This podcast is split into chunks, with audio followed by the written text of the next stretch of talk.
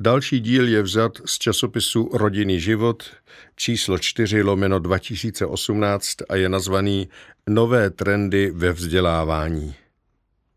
Stejně jako každá vědecká disciplína i pedagogika se neustále rozvíjí a hledá nové způsoby, jak se přiblížit k objektům svého působení. Ať už se jedná o ty nejmenší v rámci předškolního či základního vzdělávání, tak o pracovníky v oblasti firemního vzdělávání. Jedním z dlouhodobých trendů v rámci předškolního a základního vzdělávání v České republice je systém alternativního školství. I přes svou rozšířenost zůstává pro mnohé rodiče neznámým, proto si představíme směry alternativního školství, se kterými se u nás můžete setkat nejčastěji. Alternativní školy jako takové se vymezují proti systému klasické školy. Zaměřují se více na rozvoj osobnosti dítěte a jeho individualitu. Snaží se o propojení rodiny a školy a kladou důraz na komplexní rozvoj dítěte. Nejen na rozvoj rozumových, ale také osobnostních či emocionálních vlastností. Jako první si představíme Waldorfskou školu, jejímž zakladatelem je rakouský pedagog a filozof Rudolf Steiner. Základem Waldorfské pedagogiky je antroposofické pojetí člověka jako propojení tří světů – těla, ducha a duše. Waldorfská škola tak klade důraz na harmonický rozvoj osobnosti. Má za cíl rozvíjet nejen tělo a duši dítěte, ale také jeho ducha pomocí výuky náboženství, hudby a podobně. Vyučování ve Valdovské škole probíhá v takzvaných epochách, větších vyučovacích blocích, které mají za cíl představit dětem danou problematiku komplexně. Princip antroposofie je však v přímém rozporu s křesťanstvím. Montessori pedagogika je v České republice velmi populární. Důkazem toho jsou mnohé Montessori mateřské i základní školy, Zakladatelka Marie Montessori byla významná italská lékařka 19. století, která kladla důraz zejména na připravenost prostředí, ve kterém dítě pobývá. Principy Montessori pedagogiky či Montessori pomůcky můžeme využívat i v domácím prostředí. Mezi základní principy Montessori pedagogiky patří pomoc dítěti při práci. Tato pomoc od rodiče či pedagoga má však sloužit pouze jako opora, Můžeme ji popsat heslem Pomoz mi, abych to dokázal. Mezi další principy patří například akceptování senzitivních období, ve kterých se dítě právě nachází, klid a ticho jako předpoklad pro soustředěnost či připravenost prostředí, které má jasný řád a pravidla. Dítě se má v prostředí snadno orientovat – nalézt v něm pomůcky a činnosti, které jej zaujmou a odpovídají jeho vývojovým potřebám. Pokud by vás Montessori pedagogika zaujala, existuje spousta knih i internetových stránek, kde se můžete dozvědět více o jednotlivých principech a aktivitách. Do trendu v oblasti předškolního vzdělávání můžeme zařadit lesní mateřské školy, kde děti společně s průvodci tráví velkou většinu času venku za každého počasí. Jako zázemí jim většinou slouží srub či jurta. V lesních mateřských školkách se využívá prvků spontánní hry a přímé zkušenosti dětí. Trendem, který nestaví do centra pozornosti jen samotné dítě, ale klade důraz také na osobnost vychovatele, rodiče či pedagoga, je intuitivní pedagogika. Ta má svůj původ ve Švédsku a má za cíl v dospělém probudit větší otevřenost pro vnímání dětí a umění děti respektovat a vcítit se do nich. Kurzy intuitivní pedagogiky probíhají pravidelně i v České republice. Společně s digitalizací celé společnosti i v oblasti vzdělávání na popularitě stále nabývá využití digitálních technologií.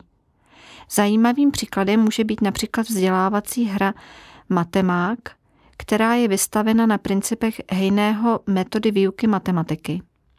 Děti se vydávají na cestu za čarodějem matemágem, aby se naučili ovládat sílu představivosti a mají tak možnost si procvičit matematiku hravou formou. Digitální technologie hrají prim i ve vzdělávání ve firmním prostředí, ať už se jedná o různé e-learningové kurzy, webináře a podobně. Ve firmním prostředí se také klade stále větší důraz na rozvoj soft skills anebo měkkých dovedností, které se opírají o schopnost člověka pracovat s druhými a zkvalitňují spolupráci mezi lidmi. Mezi měkké dovednosti můžeme zařadit schopnost komunikace, kritického myšlení, prezentační dovednosti a tak dále. Stále aktuálnější jsou také ve firmách školení na téma leadership, anebo o schopnosti vést a motivovat lidi, či networking, jak rozvíjet schopnost navazovat a budovat vztahy. Další možností alternativního vzdělávání je výuka doma. Manželé Ucháčovi jsou svoji 22 let, oba pocházejí z věřících rodin. Vychovávají spolu šest dětí, čtyři chlapce a dvě dívky v rozmezí od 10 do 21 let.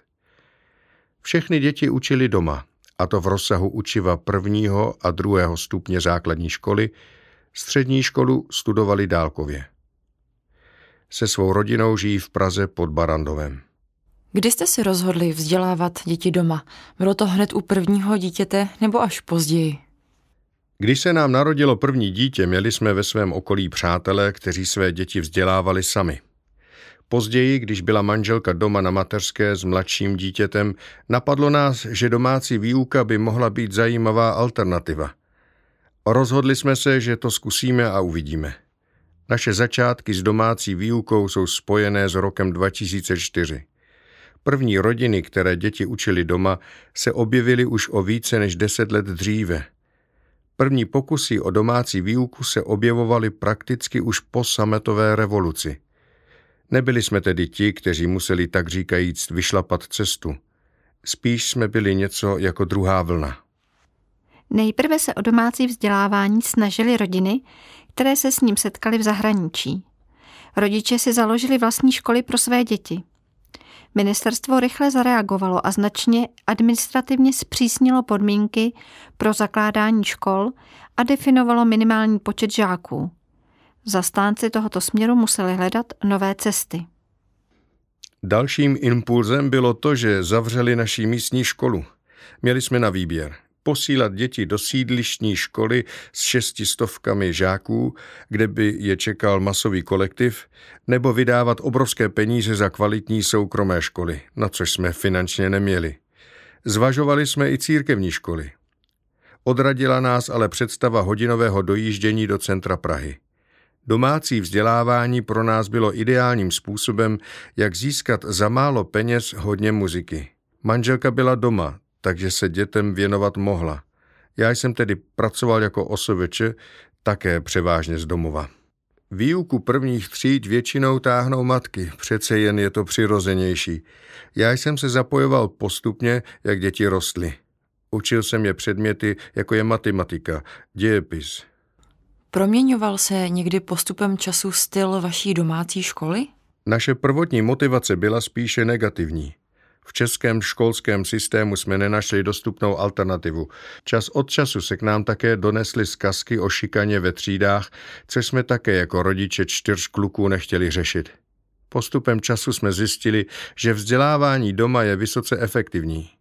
Děti se díky individuálnímu přístupu naučí mnohem více a postupují rychleji, takže nemusí učením trávit příliš velké množství času. Zpočátku se výuce věnovali asi dvě hodiny dopoledne. Díky tomu měli více prostoru na kroužky a kamarády a hlavně nebyli přetěžované, což se při běžné školní docházce stává. Dítě skončí ve škole, pospíchá na kroužky, večer si doma napíše úkoly, jde spát a další den zase na novo. Domácí vzdělávání je kontinuální proces, podobně jako výchova dítěte sama o sobě. Nejen, že se kvalitně a efektivně učí děti, ale díky individuální každodenní práci se vzdělává i rodič. Sám se vzdělává, hledá informace a souvislost a způsoby, jak předat dítěti vědomosti. Dá se říct, že v tomhle směru nabízí domácí vzdělávání více rodiči než dítěti. Když se učíte s dítětem doma, udržujete si všeobecný rozhled a přehled o různých tématech. Rozvíjí se vaše znalosti a také vůle. Domácí výuka vyžaduje řád. Nikdo z nás není dokonalý. Každý si sebou neseme dědičný hřích. Výuka doma formuje i osobnost rodiče. V poslední fázi vývoje našeho domácího vzdělávání jsme si uvědomili, že zpětně oceňujeme nejvíc vybudování pevných rodinných vazeb. Dítě přirozeně cítí autoritu vůči lidem, se kterým tráví nejvíce času. Pokud je 8 hodin denně ve škole, nutně se autoritou stávají učitelé a rodiče jsou odsunuti na druhou kolej a degradování do role policajta. Neplatí to všude a vždy, ale zpravidla je to tak. Díky tomu, že se dítě učí doma, nejsilnější vazby si vytvoří v rámci rodiny. Postupem času se tak ze sourozenců stávají nejlepší kamarádi. Nejúčinnější způsob předávání hodnot je být jejich živoucím příkladem. Mají vaše děti možnost srovnání mezi domácí a klasickou školou? Samozřejmě, dvakrát ročně s nimi musíme jít do školy na přeskoušení nastudované látky. Je to systém takzvaného portfoliového hodnocení. Nedá se očekávat, že se děti naučí na zkoušku celý blok učiva za půl roku a pak ho učiteli odříkají. Probíhá to tak, že si s nimi paní učitelka sedne, vezme si jejich sešity, poznámky a všechny další podklady, projde si je a namátkově dětem pokládá otázky. Z předmětů jako čeština, matematika nebo cizí jazyk, kde se znalosti kumulují, musí napsat test nebo vypracovat práci na zadané téma. Ještě lepším srovnávacím nástrojem jsou různé soutěže a vědomostní olympiády. Jak jste během výuky hodnotili výkony dětí? Stejně jako většina rodičů, i my máme sklony být k dětem mnohem kritičtější než naše okolí. Vyžadujeme od nich víc, než jsou všeobecné standardy. Sami jsme si stanovili, co považujeme za důležité, aby znali. V prostoru domácího vzdělávání se pohybují tři hlavní skupiny lidí. Eko, bio rodiče, poměrně hodně protestantů a pár katolíků. Zajímavý je současný trend popírání prvotního říchu. Filozofie Rousseau říká, že každý člověk je přirozeně dobrý, konečném důsledku to ale může vést k tomu, že v rámci výuky není u dětí posilována vůle. Z učení se vytrácí jakýkoliv drill. Děti se nemusí učit násobilku vyjmenovaná slova. Mají se učit nejlépe jen hrou. Zapomíná se tak na to, že posilování vůle a tím i cností je potřebné. Děti tak nemají šanci zjistit, že občas je potřeba na sobě i tvrdě zapracovat, přinutit se k něčemu, co se mi zrovna nechce dělat. Dobré vzory. Největší vliv na historii měli vždycky jednotlivci. Svou roli samozřejmě hrálo a hraje i kvalitní vzdělání. Nicméně dítě vždycky přirozeně přejímá hodnotovou orientaci toho, kdo ho učí. Jak může děti dobře učit rodinou výchovu učitelka, která je rozvedená a která se v otázce vztahu sama plácá? Dítě jakoukoliv nejistotu učitele vycítí. Nemyslím si, že by se všechny děti měly učit doma. Je ale škoda, že rodiče poměrně snadno rezignují a suplují svůj vliv ve výchově přítomností učitelů, katechetů. Rodiče jsou přece prvními přirozenými vzdělavateli dítěte. Naučili ho rodný jazyk, předali mu základní hodnotovou orientaci – Výchovné problémy dítěte šmahem nevyřeší sebe lepší škola nebo učitelka. To rodiče jsou zodpovědní za výchovu svých dětí nejen sami před sebou, ale i před Bohem. Rád bych povzbudil všechny rodiče, kteří mají pocit, že domácí výuku nezvládnou. Nikdo z nás neví všechno. I v běžném životě nastanou okamžiky, kdy takzvaně o něco jde, většinou u přijímaček na gymnázia a střední školy, a rodiče začnou panikařit, nabiflují se látku s dětmi a pošlou je na přijímačky. Je tu ale také možnost najmout si na oblast, kterou sám nezvládám, odborníka zvenčí, například šikovného studenta na doučování. Každá situace má řešení. Velkým problémem domácího vzdělávání může být financování.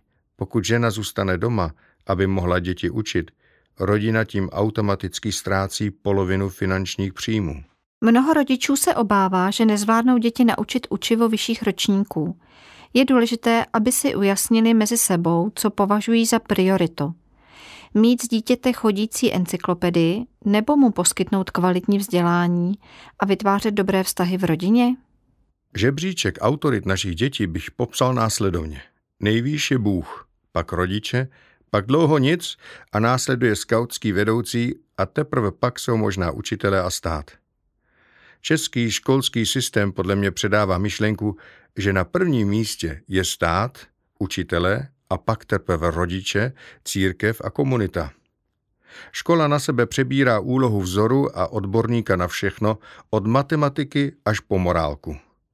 Neustále se poukazuje na to, že dítě musí do školy, protože potřebuje být mezi vrstevníky. Podle mě není nutné, aby měli děti už v nízkém věku organizovanou každou volnou minutu. Děti se často stávají kreativními ve chvíli, kdy se nudí a nemají k dispozici počítačové hry a internet. Přemíra organizovaných aktivit v nich tuhle skrytou kreativitu spíše ubíjí. Nedá jim prostor projevit se. I když je dítě malé, není potřeba mu neustále v každé chvíli naplňovat jeho potřeby. Není nutné mu pořád vytvářet zábavu a být jeho bavičem. Je důležité trénovat jejich trpělivost. Naučit je odložit vlastní uspokojení na později. A především děti mají mít prostor k tomu se nudit. Potřebují se nudit. Nuda je kreativní. Tahle myšlenka se mi moc líbí. Rodič nemá dělat dítěti sluhu, ale být pro něj dostupný.